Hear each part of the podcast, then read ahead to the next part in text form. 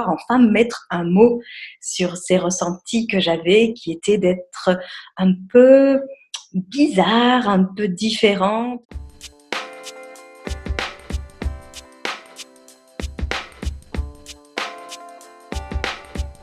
Bonjour et bienvenue sur une nouvelle interview de Femmes inspirantes. Aujourd'hui, je suis avec Carole Pirotte que j'ai l'honneur de vous présenter suite notamment à l'interview qu'elle a fait de moi sur sa chaîne euh, récemment. Donc vous pouvez aller voir sur sa chaîne Les Super Sensibles sur YouTube. Une interview passionnante où euh, tu as réussi à me sortir euh, les verres du nez sur des sujets dont je ne parle pas très souvent. Donc c'était vraiment chouette. Bonjour Carole. Bonjour Lucie, merci beaucoup. Qui, qui es-tu? Comment tu te présentes? Et, et, quel est ton parcours? On va commencer par ça. D'accord, très bien. Alors, je suis une femme euh, frôlant la quarantaine dangereusement, avec euh, mes cheveux blancs à l'appui, qui euh, s'est découverte hautement sensible à la naissance de ma fille aînée, qui aujourd'hui a 11 ans, en sachant que cette hypersensibilité, ben, ce n'est pas quelque chose qui est apparu à la naissance de ma fille ou de mes filles, c'est bien quelque chose qui, que je porte depuis, depuis moi-même euh, toujours en fait. Et euh, ce qui était vraiment très important et, et, hum, symbolique pour moi, ça a été de pouvoir enfin mettre un mot sur ces ressentis que j'avais, qui étaient d'être un peu bizarre, un peu différente, sans toutefois savoir pourquoi, euh, avec plein de sensations, ressentis, questionnements. Et en questionnant autour de moi, en me rendant compte que c'était pas forcément partagé par autrui, donc euh, forcément, ben, j'en suis arrivée à la conclusion euh, assez tôt qu'il y avait très probablement quelque chose qui clochait chez moi. Et lorsque j'ai enfin pu comprendre que finalement j'étais pas si bizarre et extraterrestre que ça, euh, ben, ça m'a fait vraiment beaucoup de bien. Et alors, dans le qui suis-je aujourd'hui, eh bien, euh, alors qui suis-je, ça me paraît une question vraiment existentielle très profonde que je ne saurais répondre. Mais en tout cas, de ce que je fais aujourd'hui, de, de, mes journées, de ce qui m'anime et me passionne, il y a vraiment cette dimension de, de, de permettre aux personnes qui ont aussi ce sentiment d'être un peu bizarre, différents et, ou atypiques, alors que ce soit parce qu'ils ont une très haute sensibilité, que ce soit parce qu'ils ils sont, ils ont une manière de percevoir le monde avec un, ce que certains appellent le haut potentiel ou d'autres euh, une, trouble quelconque, bref, qui se sentent différents, qu'ils puissent, euh, disons, se, réapproprier euh, leur propre unicité pour pouvoir l'apporter au monde. Parce que bien régulièrement, bah, quand on a ce sentiment de différence et de bizarrerie, on a tendance à se cacher ou alors soit être en rébellion et lutter contre ce monde si méchant qui nous traite si mal, ou alors euh, le plus souvent c'est de se replier sur soi euh, et, du coup de mettre une carapace et, et d'aller de l'avant en se suradaptant, en se modélisant sur euh, sur ce qui est entendu en face avec beaucoup de souffrance derrière. Et donc pour moi l'intention c'est de pouvoir permettre aux, aux personnes bah, de, de, comprendre combien elles sont parfaites comme elles sont et que et, et de les aider potentiellement à découvrir que je, parce que moi, je suis persuadée que chaque personne qui surtout ces perchés euh, que nous pouvons être certains, ben, on a tous compris un truc. On a tous un truc à apporter d'essentiel, d'important.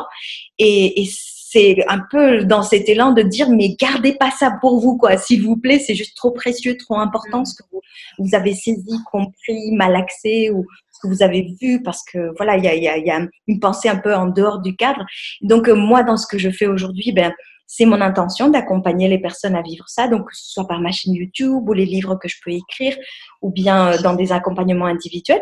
Et après, ben, je suis aussi en, en entreprise aujourd'hui. Alors, euh, pas spécifiquement orienté vers le haut potentiel, mais dans, dans cet esprit de, de, oser aller explorer des endroits euh, peut-être parfois un petit peu décalés, mais qui sont des endroits très importants qui vont nous aider et aider aussi les organisations à, à accéder à, à beaucoup plus d'efficacité finalement parce que en allant toucher des endroits qui sont vraiment pertinents et importants qui sont bah, dans la dimension de, de, l'être et de comment se montrer, comment oser être vulnérable et comment oser sa sensibilité et son unicité. Voilà. Donc, tu es consultante aussi en entreprise Oui. C'est ça, d'accord. Donc, en effet, ton, sujet principal, en tout cas celui sur lequel tu communiques beaucoup sur, euh, sur ta chaîne YouTube et dans les livres que tu as publiés, c'est l'hypersensibilité. Et ton livre s'appelle Ultra sensible. Êtes-vous ultra sensible? Alors, euh, est-ce que tu peux nous donner ta définition de l'hypersensibilité? Est-ce que tu fais une, une différence avec euh, l'ultrasensible ou est-ce que c'est la même chose? Tu, tu, fais bien de me dire quelle est ma définition de l'hypersensibilité parce qu'il y a vraiment loin d'avoir un consensus euh, euh intergalactique sur ce qu'est l'hypersensibilité. Euh, certains, genre les, les, du côté de, des Américains, il y a plutôt une dimension génétique, quelque chose avec lequel on est et, et qui implique ben, une, une capacité à, à, capter plus de choses que la moyenne. Mm. Et donc une, une hyperstimulabilité, si on peut ainsi dire. Mm. Alors que plus euh, en Europe, euh, il y a une dimension un peu plus euh, environnementale, possiblement aussi une dimension de traumatologie. Est-ce que c'est issu de, de possibles traumatismes, etc. Alors moi, ma, cuisine, ma sauce à moi est un gloubi-boulga mélangé de, de l'ensemble. Où pour moi, l'hypersensibilité, c'est euh, une manière d'être au monde euh, et une manière surtout de percevoir et de capter le monde qui peut inclure différents aspects, c'est-à-dire que ça peut inclure une, une très grande sensibilité, que ce soit au niveau des sens, que ce soit au niveau des émotions, que ce soit de, des, des, propres, des, des, siennes, ou sinon ça peut être aussi une grande sensibilité à ce que vivent les autres ou, aux ambiances, aux environnements, donc euh, ce qui est l'empathie. Et euh, donc on peut avoir un mix de ces différentes sensibilités, mais en tout cas c'est une, euh, une manière de vivre le monde avec une très grande intensité, qui peut être euh, exacerbée par ces différents canaux qui peuvent être donc l'empathie, les émotions, les sens, etc. Et du coup, les personnes qui sont hautement sensibles, ben, elles vivent le monde avec grande intensité. Donc, euh, à, à, ces, à ces curseurs-là, à ces endroits-là où, euh, où c'est plus que la moyenne. Et alors, on parle, il y a certaines personnes qui se disent oui, mais on est tous hypersensibles de quelque chose ou on est tous les hypersensibles. Alors, il y a tout un débat là-dessus. Il y a d'autres qui disent que le monde est hyposensible et que la normalité, c'est d'être sensible comme le sont les hypersensibles. Bon, après, ce sont différents euh, débats qui, qui, tous peuvent se tenir plus ou moins. Mais en tout cas, pour moi, ce qui est essentiel, c'est que, bon, Aujourd'hui, aujourd'hui, aujourd'hui, il n'y a pas vraiment un examen ou un test comme peut l'être dans l'eau potentiel où il y a vraiment des tests scientifiques qui peuvent donner une réponse et dire aux gens oui, vous êtes haut potentiel parce que votre QI est comme ci, comme ça. Et je suis loin d'être une spécialiste de la question, donc je serais, toi, tu serais beaucoup mieux placé que moi pour en parler. D'ailleurs, tu en parles très bien dans tes vidéos. Donc, euh, en, tout cas, il n'y a pas ça pour l'hypersensibilité. Il y a des personnes comme Elaine Aron qui ont créé des, des même Saverio Tomasella et puis aussi dans le livre qu'on a coécrit, qui êtes-vous, qui est Êtes-vous ultra sensible Il y a différents tests euh, qui sont plus de l'ordre du subjectif. Mais pour moi, la question, c'est, c'est vraiment les gens, quand ils entendent ce terme et qu'ils voient de quoi ils retournent et qu'ils se sentent concernés par ça, il y a des fortes chances que ce soit le cas. Parce qu'en général, une personne qui n'est pas hypersensible, elle va pas venir se poser toutes ces questions et, et avoir cette sensation d'être différent, mmh. d'être euh, un extraterrestre. Et après, pour répondre à la question de quelle est la différence entre hyper et ultrasensibilité, euh, l'ultrasensibilité, en tout cas de comment on l'avait déterminé avec Saverio Tomasella, c'était l'union magique entre sensibilité euh, des sens, par exemple, et l'hyperempathie. C'est-à-dire la capacité à, à, se connecter aux autres, à ressentir les émotions, euh, voir presque les pensées des autres. Et donc, c'est comme le combo magique qui fait que c'est une très, très grande sensibilité. D'accord, donc ça serait entre la partie euh, hyperesthésie et hyperempathie? Par exemple, ou hyperempathie et hyperémotivité, par exemple. D'accord. Mais il y a la partie hyperempathie qui est là. Alors que c'est pas le cas forcément de, tout, de, tous les hypersensibles. Il y a des hypersensibles que l'empathie, qui sont vraiment même sous empathie, qui, qui ont vraiment pas du tout la capacité de connecter avec euh, les autres. Et les personnes ultra-sensibles ben, sont, seraient celles qui ont cette hyper-empathie de, de, manière très, très importante. Dans le livre euh, Je pense trop ou Je pense mieux de Christelle Petit-Colin, je ne sais pas si tu les as lus, elle parle à un moment donné des autistes et euh, de, donc de leur grande sensibilité, notamment les autistes Asperger, donc euh, de haut niveau donc qui font partie de la famille des zèbres, euh, et donc de leur grande sensibilité à tous les stimuli, donc euh, tout le côté hyperesthésie, euh, voilà, avec le toucher, l'odorat, la lumière, etc., le son, et une hyper-empathie chez eux qui est un petit peu particulière, qui est plus émotive que cognitive. Y a, est-ce que vous faites une différence un peu comme ça? Alors, je ne suis pas une spécialiste des troubles du spectre autistique. Mais ce que moi j'en retire, c'est que euh, bah, la, manière de percevoir et de vivre le monde n'est vraiment pas du tout la même. Quand il y a cette hyper-empathie qui est présente. Parce que il y a euh, une espèce d'histoire de frontières qui sont très très difficiles à, à identifier et une espèce de sensation de mélange entre moi, l'autre, et du coup une grande difficulté, pour, par exemple, à, poser des frontières, à, savoir qu'est-ce qui m'appartient, qu'est-ce qui appartient à l'autre, et, du coup ça peut être vraiment aussi bien un super don entre guillemets parce que ça permet d'être vraiment en compréhension de ce que vit l'autre, mais ça, ça nécessite vraiment de faire un grand travail sur soi pour pouvoir savoir qu'est-ce qui m'appartient, qu'est-ce qui ne m'appartient pas. Hmm. Et, euh, et qu'est-ce que j'en fais de ce que je ressens qui m'appartient ou ne m'appartient pas. Parce que aussi, il peut y avoir ce risque-là quand on, a une très grande empathie, c'est de se dire, bah, rien ne m'appartient, donc euh, voilà, juste, euh, je, ne suis qu'en train de capter les autres, alors qu'à mon sens et de mon expérience, ce que je ressens en empathie, ben, souvent, si ça résonne chez moi, c'est un peu comme quand il y a un diapason, c'est parce que j'ai la note aussi chez moi, en fait, à un endroit. Et donc, euh, bah, c'est un chemin un petit peu exigeant quand on veut vraiment travailler avec cette empathie de manière un peu responsable. Mais c'est de se, de se dire à chaque fois que ça résonne et que ça me fait ça, oui, ok, c'est peut-être euh, parce que l'autre le vit, mais qu'est-ce que ça me fait à moi et pourquoi ça me le fait à moi? Est-ce que euh, tu fais un lien entre les empathes, les hypersensibles et les victimes de pervers narcissiques ou de manipulation? Il y a une grande capacité dans l'empathie à ressentir les besoins de l'autre. Hmm. Et euh, il peut y avoir aussi une grosse faille, aussi une grosse blessure qui peut être euh, amenée à vouloir euh, sauver sauver les autres et, et, se mettre au service d'eux et à disposition de, des autres personnes.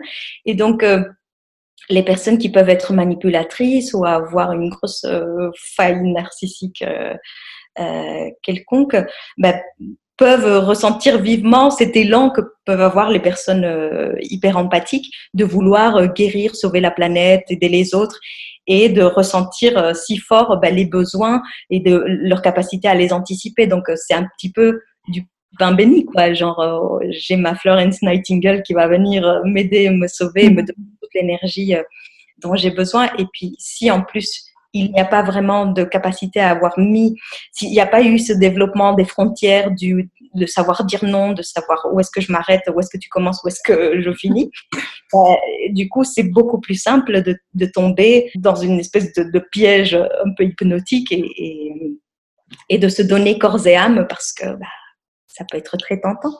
Hmm. Parfois, j'ai le sentiment un peu que les hypersensibles, on n'a pas cette euh, cape de protection, comme si on n'avait pas une bulle protectrice qu'ont euh, les autres humains. Est-ce que tu ressens ça chez, chez les hypersensibles?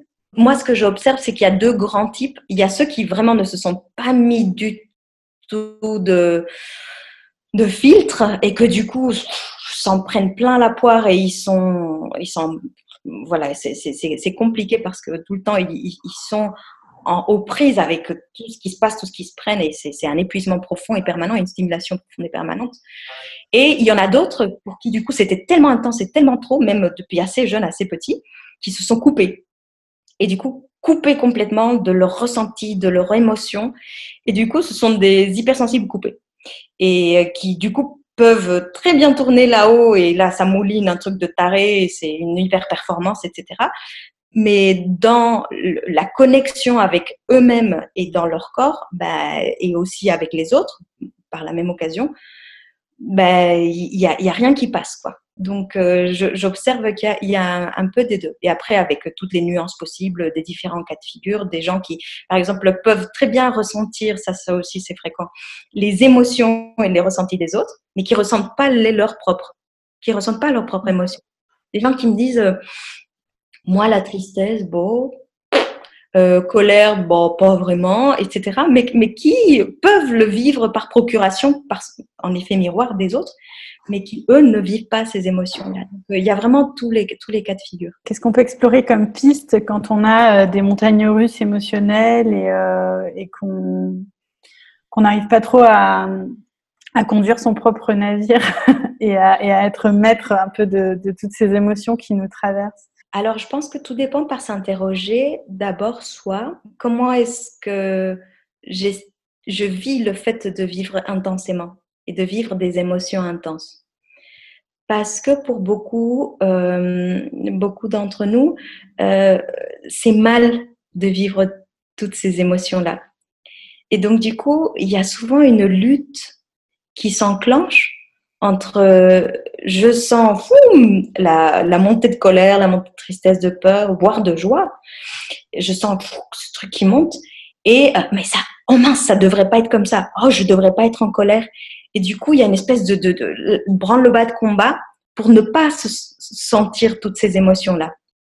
Et c'est cette espèce d'injonction de devoir de gestion, en fait. De, hmm. Il faudrait que je sois cool, il faudrait que je sois beaucoup plus euh, stable, plus comme ça. Et donc, pour moi, c'est essentiel d'abord d'explorer son propre rapport au fait de ressentir. Est-ce que dans ma famille ou chez moi ou pour moi, c'est OK de me sentir en colère? Est-ce que c'est OK de me sentir euh, triste? Est-ce que c'est OK de me sentir jalouse? Donc, toutes ces émotions que je ressens, quelle est la place que je leur accorde en fait? Et aussi, euh, par rapport aux montagnes russes émotionnelles, moi en soi, je les vois pas comme un souci si s'agit vraiment des émotions dans le sens où bah, on voit quelque chose de très beau, un super coucher de soleil, et là c'est oh, une espèce mm. d'émerveillement où on voit un chien qui se fait taper dans la rue par un maître, et là c'est la colère de mais je vais le tuer ce mec. En gros, l'émotion en soi ne, ne dure que quelques instants, en fait, que quelques secondes. En quoi c'est mal de se sentir porté par une colère violente, tout comme se, sentir, se sentir porté par une joie émerveillée? Par ce qu'on vit et ce qu'on traverse. Après, ce qui pour moi devient un petit peu problématique, et c'est pour moi ce qui vient souvent du, fait qu'on est en lutte contre ce qu'on ressent, c'est que ces, émotions-là, on, les nourrit beaucoup avec notre mental et on les transforme en sentiments. Et alors, euh, ben, la, la, peur devient angoisse. Et donc là, c'est un truc qu'on nourrit, qu'on entretient. Et euh, bah, la tristesse, l'émotion de tristesse, bah, ça se transforme en mélancolie, en nostalgie, en déprime, etc. Donc euh, la question pour moi, c'est plutôt qu'est-ce qu'on en fait du après et, et, que quand on a ce, ce, ces fonds qui restent là en permanence, qui est très différent de ces montagnes émotionnelles, mais quand on a des fonds, un fond de tristesse, un fond de colère, ben, ça vient souvent parler d'une blessure ou de plusieurs blessures qu'on n'a pas encore euh, résolus à l'intérieur de soi et qui ont besoin de plein d'amour et plein d'acceptation. Donc, mm. souvent, on, on, est en colère avec soi parce que les montagnes émotionnelles souvent oscillent dans, entre les mêmes euh, émotions, en fait, parce que souvent, on a des émotions un peu raquettes qui, qui sont au parapluie, c'est-à-dire, euh, bah, si à la maison, c'était plus autoriser la tristesse, bah, même quand je suis en colère, je vais pleurer. Et donc, euh, ou même si j'ai peur, je vais pleurer. Parce que je hmm. me sentir triste parce que je m'autorise pas les autres émotions. Donc souvent, bah, on est on est dans ces oscillations là. Et là, ce qui est intéressant, c'est de, de se dire, bah, qu'est-ce qu'elle vient me dire cette euh, colère qui vient me rattraper à chaque fois ou cette tristesse qui est là en toile de fond. Elle, elle vient parler de quelque chose en fait. Elle, cherche à exprimer un message où elle n'a pas été entendue et donc parfois, bah, ça peut être utile de se faire accompagner pour aller explorer qu'est-ce que ça cherche à dire parce que si ça se répète régulièrement, et que c'est douloureux, ben c'est que ça vient, ça forcément un mm. message à transmettre qui n'a pas été entendu. Oui, ça on le retrouve souvent et euh, donc merci d'avoir fait la distinction entre euh, émotion et sentiment. Mais en effet, chez les zèbres, on, on retrouve des, des états euh, un peu comme d'alerte euh, qui peuvent durer, par exemple, deux semaines après une dispute. Une dispute euh, comme ça de dix minutes. La personne en face est passée à autre chose au bout de deux heures et le zèbre, il va rester dans ce truc pendant deux semaines et ça va être genre la fin du monde. Et moi, je reçois des mails de, de personnes qui ont besoin d'urgence euh, une réponse. Je, je, ne peux pas les, les aider. Et il y a, y a un peu ce côté, une intensité excessive de d'émotions ou de sentiments ou de il y a un, bouillonnement à l'intérieur qui, euh, qui, du coup ils savent pas quoi faire en fait de, de toutes ces, tous ces sentiments. Hmm. Et c'est intéressant ce que tu dis parce que c'est vrai que parfois quand on a cette très grande réactivité, c'est tellement intense qu'on a parfois l'impression qu'on va mourir en fait. Hmm. Tellement violent qu'il y a ce, truc, comme tu dis, réactif de il me faut la réponse, mais là tout de suite quoi, parce que hmm. ah, ah, ça m'écorche vive quoi. C'est hyper douloureux. Et, et, du coup, pour moi, un des enjeux, c'est comment est-ce que j'arrive à, à, à demeurer dans ça, parce que ce qu'on veut, c'est vite sortir de ça de cet état en cherchant une solution vite Lucie dis-moi ou vite euh, chocolat aide-moi ou vite euh, copine aide-moi shopping ou euh, que sais-je 10 milliards de, façons parce que ce qu'on veut c'est sortir de cet état hyper mm.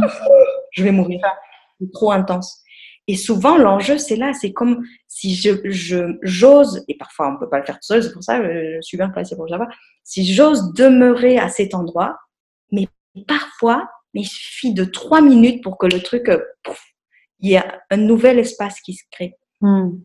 Mais c'est tellement, en même temps, c'est tellement compréhensible, c'est tellement douloureux et submergent qu'on n'a qu'une envie, c'est de se mettre une truc d'adrénaline et de, ou de, de, de que sais-je, de, de, morphine ou de, trucs pour nous endormir ou pour passer à autre chose parce que c'est insupportable. Et là, et là vraiment, et on, c'est, c'est tellement important d'avoir de la compassion pour soi, de, de hmm. chercher ces solutions ailleurs parce que ça fait ultra mal, quoi.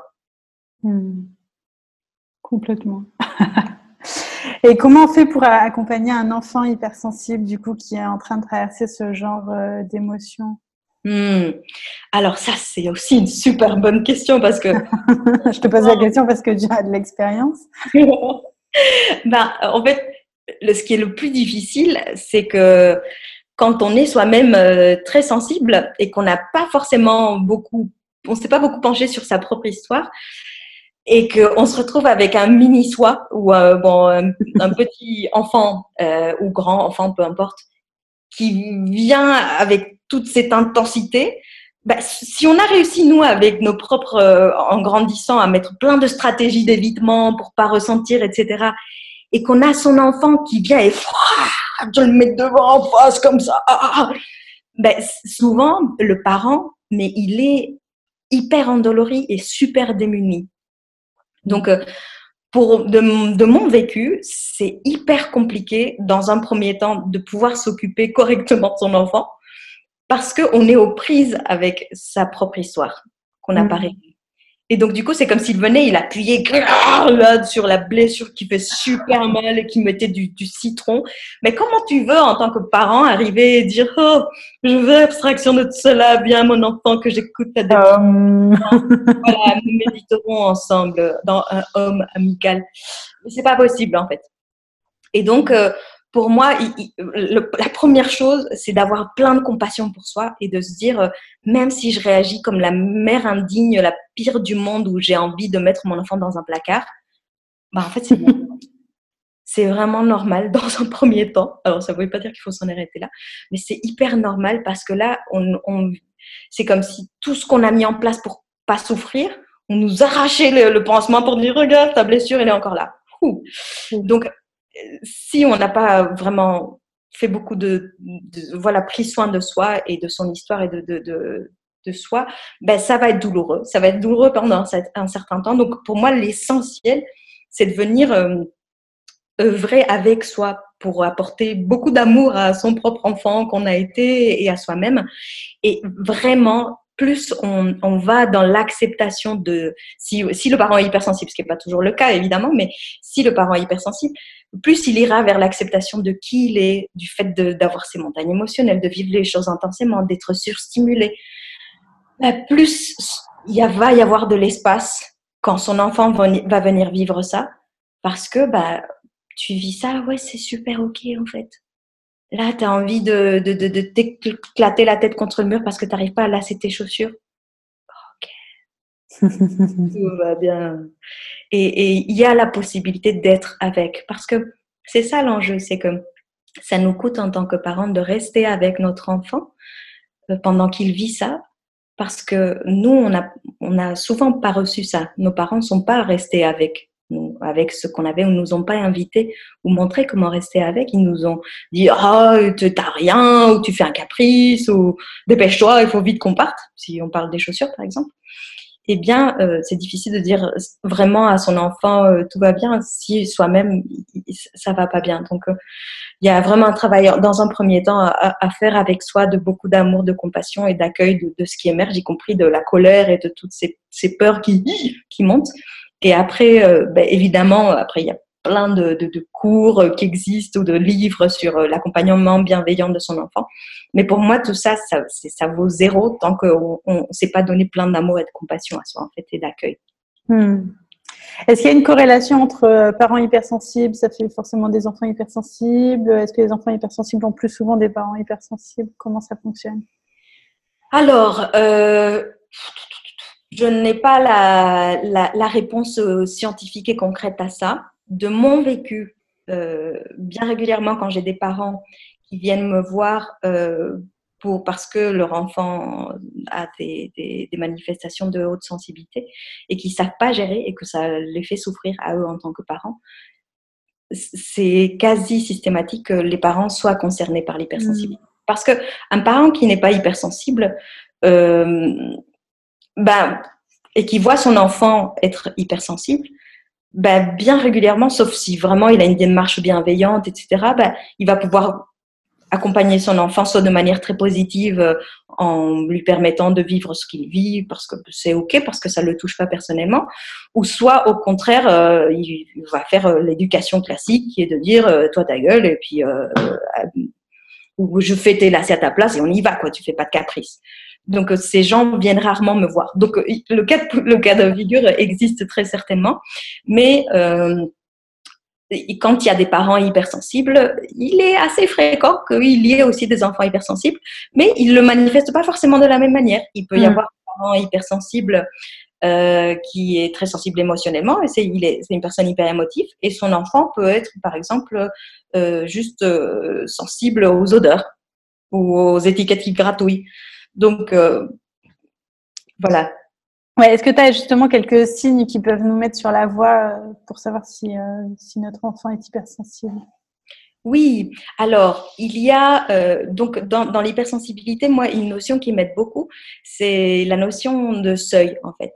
Si tu veux, tous les êtres vivants, donc y compris les animaux, mais bon, là on parle des humains, on a tous besoin pour être bien d'être euh, dans un seuil de stimulation qui est euh, optimal. C'est-à-dire, il ne faut pas qu'on soit surstimulé, parce que si on est surstimulé, on est euh, surstimulé, comme le nom dit. Donc, on est forcément en fatigue, on est irrité, on perd nos moyens, on est sous stress. C'est ce qu'on appelle sous stress. Ça fait des sautes d'humeur? Euh, le fait d'être surstimulé? Ouais. Euh, oui, ça c'est surtout euh, sur les hypersensibles, malade. Donc, et si à ça on rajoute pour les femmes les hormones et qu'on a nos règles ou qu'on va les voilà, c'est festival international. Si on n'a pas dormi, bon bah, éloignez-vous. donc oui, effectivement, il y a, y, a, y a, donc si on est dans la frange de surstimulation, mais ça, ça concerne tout le monde ben, on va pas être bien et on va être grognon et on va pas être bien. Et si on est dans la frange de sous-stimulation, c'est-à-dire si il se passe rien, si on est euh, voilà, il n'y a pas assez de stimuli comme quand on est au travail et on fait qu'appuyer sur un bouton euh, ou que on, on, trouve pas de sens, ben on est sous-stimulé. Et donc dans les deux cas de figure, il y a souffrance. Un parce que ça génère trop de stress et dans la sous-stimulation, on se sent comme mort en fait, comme un mort vivant. La différence entre les personnes hypersensibles et non hypersensibles, c'est que les, les non hypersensibles ont un seuil qui est beaucoup plus large en fait. C'est-à-dire qu'une personne non hypersensible euh, va par exemple supporter très bien de passer une après-midi entière euh, ou un samedi euh, toute la journée à faire les magasins dans un endroit bruyant avec de la musique, après aller boire un verre avec les copains et puis faire la fête jusqu'au lendemain matin. Et comme une fleur, elle va se réveiller le lendemain, peut-être un peu la gueule de bois si elle a bu, mais, mais ça va. Alors qu'une personne hypersensible, toutes ces choses-là vont la surstimuler, c'est-à-dire que son seuil est beaucoup plus étroit. Hmm. Et donc, elle va être plus facilement dans le seuil de surstimulation ou dans le seuil de sous-stimulation.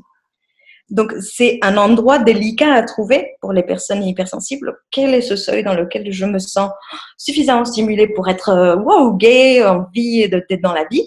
Et pas trop, parce que parfois il peut y avoir aussi cette tendance à en faire trop, qui fait que euh, ah, c'est too much quoi. Et donc euh, les signaux qui peuvent montrer justement cette hypersensibilité, c'est lorsque les autres ben, par exemple, pour des enfants, pour revenir, pour ne pas les nommer, quand ils vont à une fête d'anniversaire, des enfants qui sont pas hypersensibles vont revenir de la fête d'anniversaire, ils vont être contents, etc. Alors qu'un enfant hypersensible, même s'il a passé un super moment pendant la fête, il y a 10 sur 10 sur 11 qui vont peut-être après péter un plan, péter un plomb quand ils rentrent chez eux. Et alors la maman, elle va pas comprendre, le papa, parce qu'ils vont se dire, mais attends, tu as passé une super bonne euh, après-midi et là, tu te vois pleurer, tu fais un caprice, c'est quoi ton, ton truc? C'est juste qu'il y a eu trop de stimuli. En fait. Il y a eu hmm. les cris, les bagarres, les bonbons, parce que le sucre, ouais, c'est super bon pour les hypersensibles. Euh, est-ce qu'il y a une sensibilité aussi au niveau euh, alimentaire? Oui, tout à fait, tout à fait.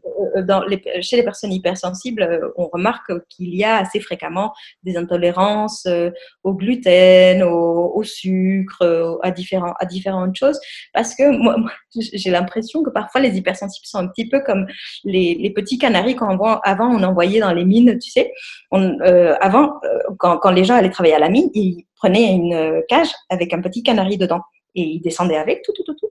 Et si le canari mourait, ça voulait dire qu'il y avait euh, une, fuite, il, manquait de l'oxygène.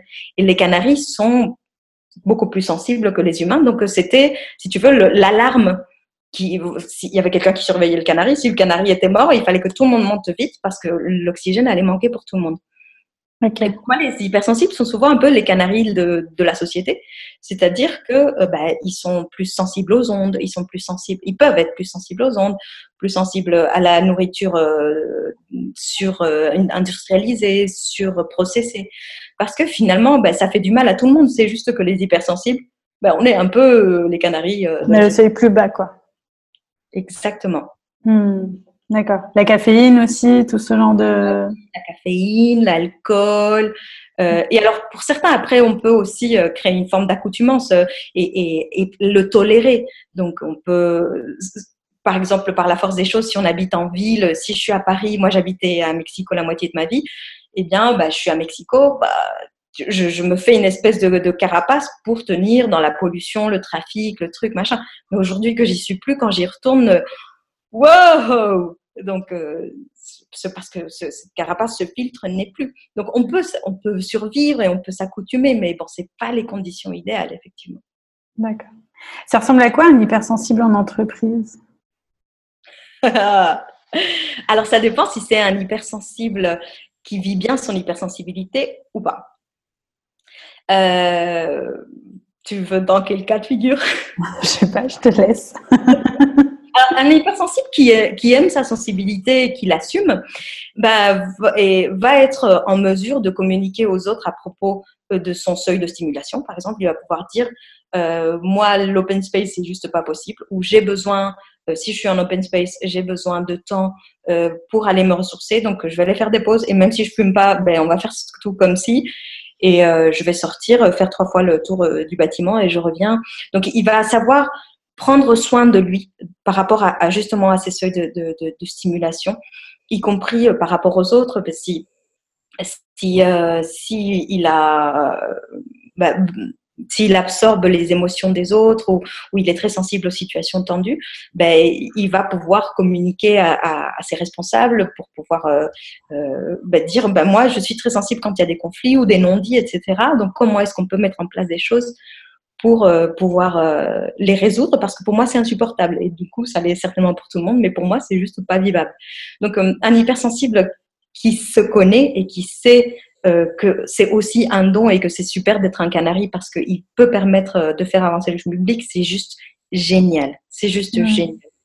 Un hypersensible qui soit ne sait pas qu'il est hypersensible ou qu'il le vit très mal, bah, peut être par exemple en grande souffrance parce que euh, ben, ils vont avoir besoin de, de, faire des choses avec pas tous, mais beaucoup, ont besoin de sens par rapport à ce qu'ils font, un peu comme les hauts potentiels aussi.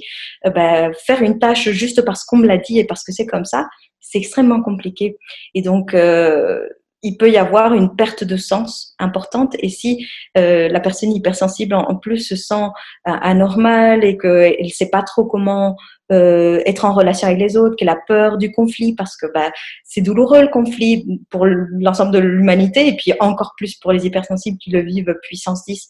Ben ça, ça va être euh, des conflits larvés ou des, fuites, etc. Donc, il peut y avoir énormément, énormément de souffrance au travail et, surtout parce que les, personnes hypersensibles ont souvent euh, des moteurs ou des injonctions qui sont qu'ils ont à absorber qui est soit parfait suradapte-toi, sois parfait. Et donc, ils vont beaucoup, beaucoup se donner, essayer de faire en sorte d'être acceptés, de rentrer dans le moule. Et souvent, ça se termine s'il n'y a pas vraiment de bien-être au travail, que l'ambiance n'est pas bonne et qu'il n'y a pas de sens, ben, en, dépression, en crise, en burn-out et, compagnie. Donc, il, faut être vraiment très, très attentif à prendre soin de soi. Et euh, ça dépend aussi de combien on est, on se sent susceptible, de combien on se sent à fleur de peau ou pas, parce qu'il y a des niveaux aussi d'hypersensibilité et, et mmh. c'est pas c'est pas que une c'est pas une tare en fait, mais ça peut être vécu très difficilement si euh, s'il n'y a pas d'acceptation justement de ce de cette manière de percevoir et de vivre le monde. Hmm. Est-ce qu'il est y aurait comme une échelle, tu dis, il y a des niveaux d'hypersensibilité avec des gens très sensibles, des gens euh, hypersensibles, des gens ultra sensibles? J'aime pas trop classifier comme ça parce que je pense que l'humain est, on est vivant et le vivant est bougeant et que autant à une période de notre vie notre sensibilité peut être assez, assez s'exprimer peu, ou, du moins peu de manière douloureuse. Et on peut vivre un événement douloureux, par exemple, une perte ou quelque chose, et là, ça va exploser. Donc, ça, ça peut être très variable. Ça va dépendre hum, de ce qu'on vit dans notre vie aussi, de l'environnement dans lequel on est. Donc, rien que pour une même personne, c'est, ça peut être hyper variable en fonction de comment on se sent le jour même, de si on a dormi ou on n'a pas dormi. De, il y a tellement de facteurs variables. Et pour moi, la clé, justement, pour mieux se vivre, c'est de savoir que c'est jamais pareil et qu'il y a tout le temps des variations et que c'est OK, en fait. Du coup, tu as écrit un livre donc sur l'hypersensibilité. Comment tu peux nous raconter un petit peu l'histoire de ce livre? Comment c'est arrivé? Alors, c'est arrivé comme euh, comme c'était juste euh, incroyable que ça puisse arriver en fait.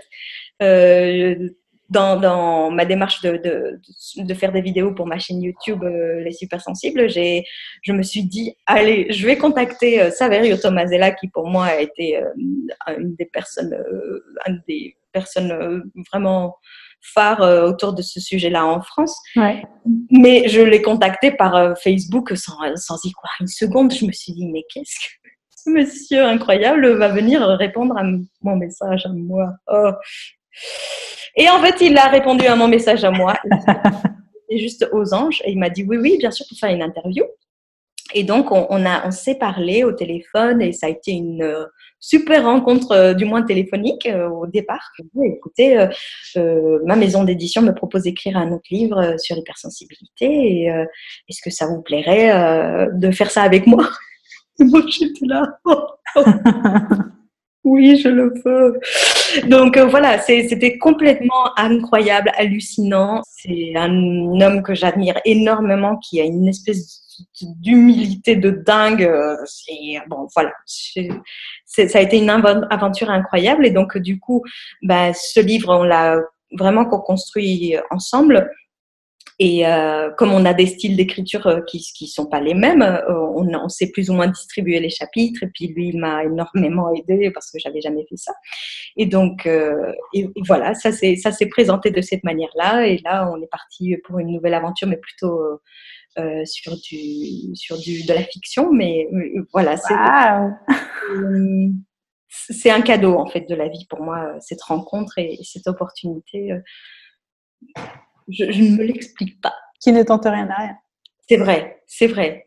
Et, et c'est vrai qu'en même temps, euh, j'avais essayé, j'ai aussi contacté d'autres gens que j'admirais et que et j'ai jamais eu de réponse. Donc euh, c'était une bouteille à la mer et, Mm. cette bouteille-là, elle a, elle a été, euh, elle a été retenue et pour moi c'est d'autant plus euh, admirable parce que bah, c'est pas comme si j'avais 10 milliards de vues dans ma chaîne et puis c'est juste beau quoi. Mm. Du coup, ça se passe comment de publier un livre avec une maison d'édition? C'est c'est un processus long? C'est... Ah, alors, euh, ben, en l'occurrence, c'est assez particulier parce que c'est le livre a été demandé par la maison d'édition. Et donc, euh, ben là, il y a un, un contrat qui se signe et un engagement sur le temps. Ben, pour ce livre-là, ça a mis euh, environ huit mois. Mais pour celui qu'on est en train d'écrire aujourd'hui, c'est beaucoup plus court. En fait, ça va être entre les huit mois et un an, à peu près. De temps d'écriture? Entre, entre le moment où on décide d'écrire un livre et qu'il paraît. D'accord. Ah, bah, c'est assez rapide, huit mois. Je sais pas, c'est- oui, peut-être, sûrement. Bah, euh, ouais. J'ai une image du, du marché d'édition qui est quand même assez, euh, assez long. Il y a plein d'étapes. euh.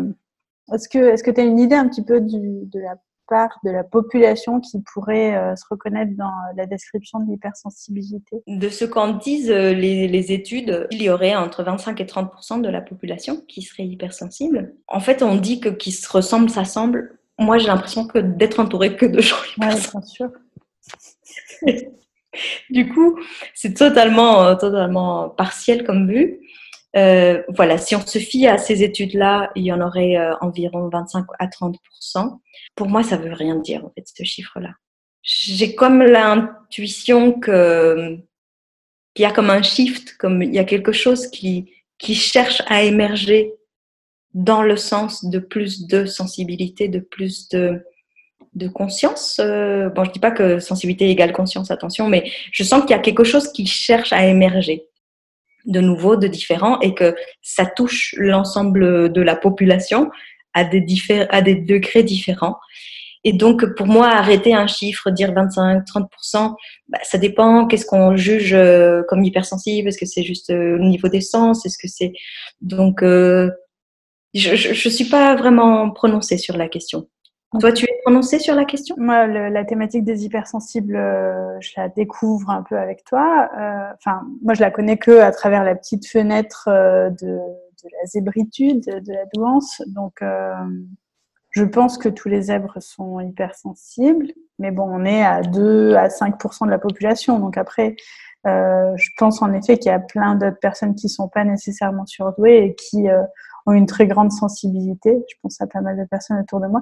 En effet, euh, j'ai quand même l'impression de m'entourer. Si, les gens ne sont pas surdoués, en tout cas, ils sont quand même très sensibles, les personnes qui m'entourent. Parce que sinon, j'ai l'impression que de toute façon, on- n'a pas les mêmes centres d'intérêt ou on n'a pas la même tolérance à aller dans les mêmes lieux. Donc, euh, il y a certaines soirées auxquelles je peux pas aller, du coup, je peux pas me faire euh, certaines amitiés, etc. Donc, en effet, est-ce que tu, tu vois chez les hypersensibles euh, une approche de la spiritualité particulière? Une approche particulière, je ne sais pas, mais un besoin spirituel important, oui. Euh, un besoin spirituel important dans le sens spirituel comme dans la quête de sens profond. Hmm. La, la quête de profondeur, justement. Oui, des, des questions existentielles profondes qui, pour, pour certains, peuvent porter à, à, à, à se dire, ben, il y a plus que ce qu'on voit, donc il y a forcément du divin ou il y a forcément euh, quelque chose qui nous dépasse. Pour d'autres, ça va être euh, d'aller euh, plus dans un, une explication intériorisée, donc euh, dans l'être, euh, peu importe, mais il y a, il y a vraiment euh, voir au-delà de ce que les sens nous fournissent comme information. Donc ça, oui, pour moi, c'est assez, assez, assez constant et assez, Hmm. oui, présent. Est-ce que les termes de indigo ou starseed, ça te parle? Disons que dans mes recherches, avant de, de découvrir l'hypersensibilité, je suis passée par cette case-là de, de, des enfants actuels, euh, de, de, indigo et autres couleurs multiples. Euh, Parce qu'il y a les arcs-en-ciel, les enfants cristal. euh. Oui. Cristal, c'est peut-être celui qui ressemble le plus à l'hypersensible, j'ai l'impression. C'est une dimension, je dirais, une explication qui peut être euh, vue de manière ésotérique. Mhm. de ce dont je parlais tout à l'heure, de cette impression de shift ou de, de, de nouveaux trucs qui cherchent à émerger, à mon sens. Je suis pas aussi catégorique par rapport au fait que les indigos euh, qui viennent euh, soi-disant casser les structures et qui ceux qui les suivent viennent plutôt pour ci pour ça. Je suis pas assez calée sur la question. Moi, je crois que la, la plupart des, des, des, enfants, par exemple, ont une grande sensibilité. Mmh mais qu'elle est plus ou moins écrabouillée ou mal sonnée ou mal façonnée ou autre mais euh, et que certains ont vraiment clairement une sensibilité plus importante, mais je, je ne fais pas vraiment de différence et je n'ai pas cette connaissance-là pour pouvoir me prononcer sur la question. Ok. Si on revient du coup sur le sujet d'hypersensibilité, pour toi, avec ce, ce grand mouvement qui est en, en ce moment euh, sur ces dernières années où euh, ce terme se démocratise, on en parle, on, on ose se mettre l'étiquette, euh, etc., ça, ça va nous amener vers quoi? Ah, pour moi, c'est juste un passage, en fait. Le fait de se nommer euh, quoi que ce soit, 10 euh, au potentiel, euh, hypersensible, pour moi, ça serait un risque que de s'engluer dans ça. Parce que ça nous, ça pointe, ça, ça a une première vertu pour moi qui est très importante, qui est de permettre de, de se poser un instant et se dire ouf, je suis pas anormal et j'ai une famille entre guillemets. Mm. Le risque, c'est de rester en, dans l'entre-soi. Et dans l'entre, qui dit entre-soi dit il y a les autres. Mm. Il y a... Et pour moi, euh, ce vers quoi il serait idéal d'aller, c'est dans ce qui nous relie de manière plus vaste à tous. Et donc, euh, euh, pour moi, ce qui fait sens, c'est ok, j'entends que je suis hypersensible ou j'entends que je suis au potentiel et je me comprends mieux. Quelle bénédiction. Et maintenant, et après? Et c'est quoi après? C'est cette, cette chose spéciale que je porte, euh, atypique, unique, etc. Qu'est-ce que j'en fais de ça? Comment est-ce que je l'amène au monde et comment je le mets au centre, au centre de la communauté humaine pour faire avancer le schmilblick? Parce que sinon, on, on se re-retranche dans ben, ce que l'humain fait si facilement, qui est dire, euh, voilà, il y a moi, nous, il y a les autres. Donc, euh, bien, pas bien. On est donc sur le blog de l'économie intuitive. Pour toi, ça évoque quoi ce terme? Euh, Pour toi, vers où va notre société? En tant que, là, pour le coup, très global J'aime beaucoup économie intuitive en sachant que pour moi, ce qui, est, ce qui me, me, me remplit de, de, de, de plein de bulles à l'intérieur joyeuses, de crépitance, c'est que comme c'est intuitif, je ne sais pas où ça va. Donc il y a une espèce de lâcher prise mmh. vers quelque chose qui va émerger et ou qui est en émergence en permanence. Et donc euh, pour moi, l'économie intuitive, ça m'évoque euh, quelque chose de très mouvant, de très dynamique, de très vivant, qui organique aussi, donc qui s'entrelace, qui va qui a des cycles, donc qui va se réunir et qui va se séparer, et que ça va être ok, et que hum, c'est très vivant, très voilà, très bougeant. Et donc j'ai l'impression que le monde aurait tout à y gagner à aller vers ça, vers cette économie intuitive, euh, donc dans cette gestion de, la terre, du nous, de, des finances, de, nos interactions. Dans, cette, forme intuitive. Et pour ça, bah, il faut qu'on aille dépasser toutes nos croyances, toutes nos critiques, tous nos jugements, euh, tous nos formatages, parce qu'on ne peut pas accéder à ce qui émerge et à cette intuition tant qu'on est dans tout ce bruit que peut causer euh, la souffrance dans laquelle on est tout un chacun, aussi bien dans, au niveau systémique qu'au niveau individuel. Donc, tout d'où l'enjeu de chacun de, de aller faire cette place en lui pour mm. avoir accès à cette euh, capacité intuitive que je pense la, la Terre cherche à, à faire euh, naître. Ouais, qui est, qui est en chacun de nous de toute façon l'intuition. Mm. Bien sûr, bien sûr. Mm. Génial. Ben, merci, Carole. Euh, Est-ce que tu as envie de dire un, un dernier mot de la fin euh, pour oh. toutes les personnes sensibles qui nous écoutent? Euh, Je vais chanter You are not alone. Quelle horreur, je chante pas voilà, le message, c'est ça. C'est vous n'êtes pas seul. D'abord parce que parfois, quand on est hypersensible mais qu'on ne sait pas vu ou reconnu soi-même en tant que tel, ben, il arrive souvent de se sentir très seul parce qu'on peut être entouré, contrairement à ce qu'on disait tout à l'heure, de gens qui sont pas du tout ultra sensibles ou hypersensibles et qui du coup nous renvoient l'image d'extraterrestritude. Donc la chose que j'aimerais dire, c'est si vous vous sentez un tant soit peu en alignement avec ce qu'on est en train de discuter, vous n'êtes vraiment pas seul. Et si aujourd'hui vous voyez autour de vous que des gens qui vous renvoient euh, que vous êtes bizarre et anormal, etc., c'est juste parce que pour l'instant, vous n'avez peut-être pas encore créé l'espace disponible pour que des personnes qui vous ressemblent le plus puissent émerger. Mais vous n'êtes pas normal, vous n'êtes pas bizarre, vous n'êtes pas des extraterrestres, ou peut-être ça, j'en sais rien, mais du moins vous êtes sur Terre, donc vous avez quelque chose à y faire.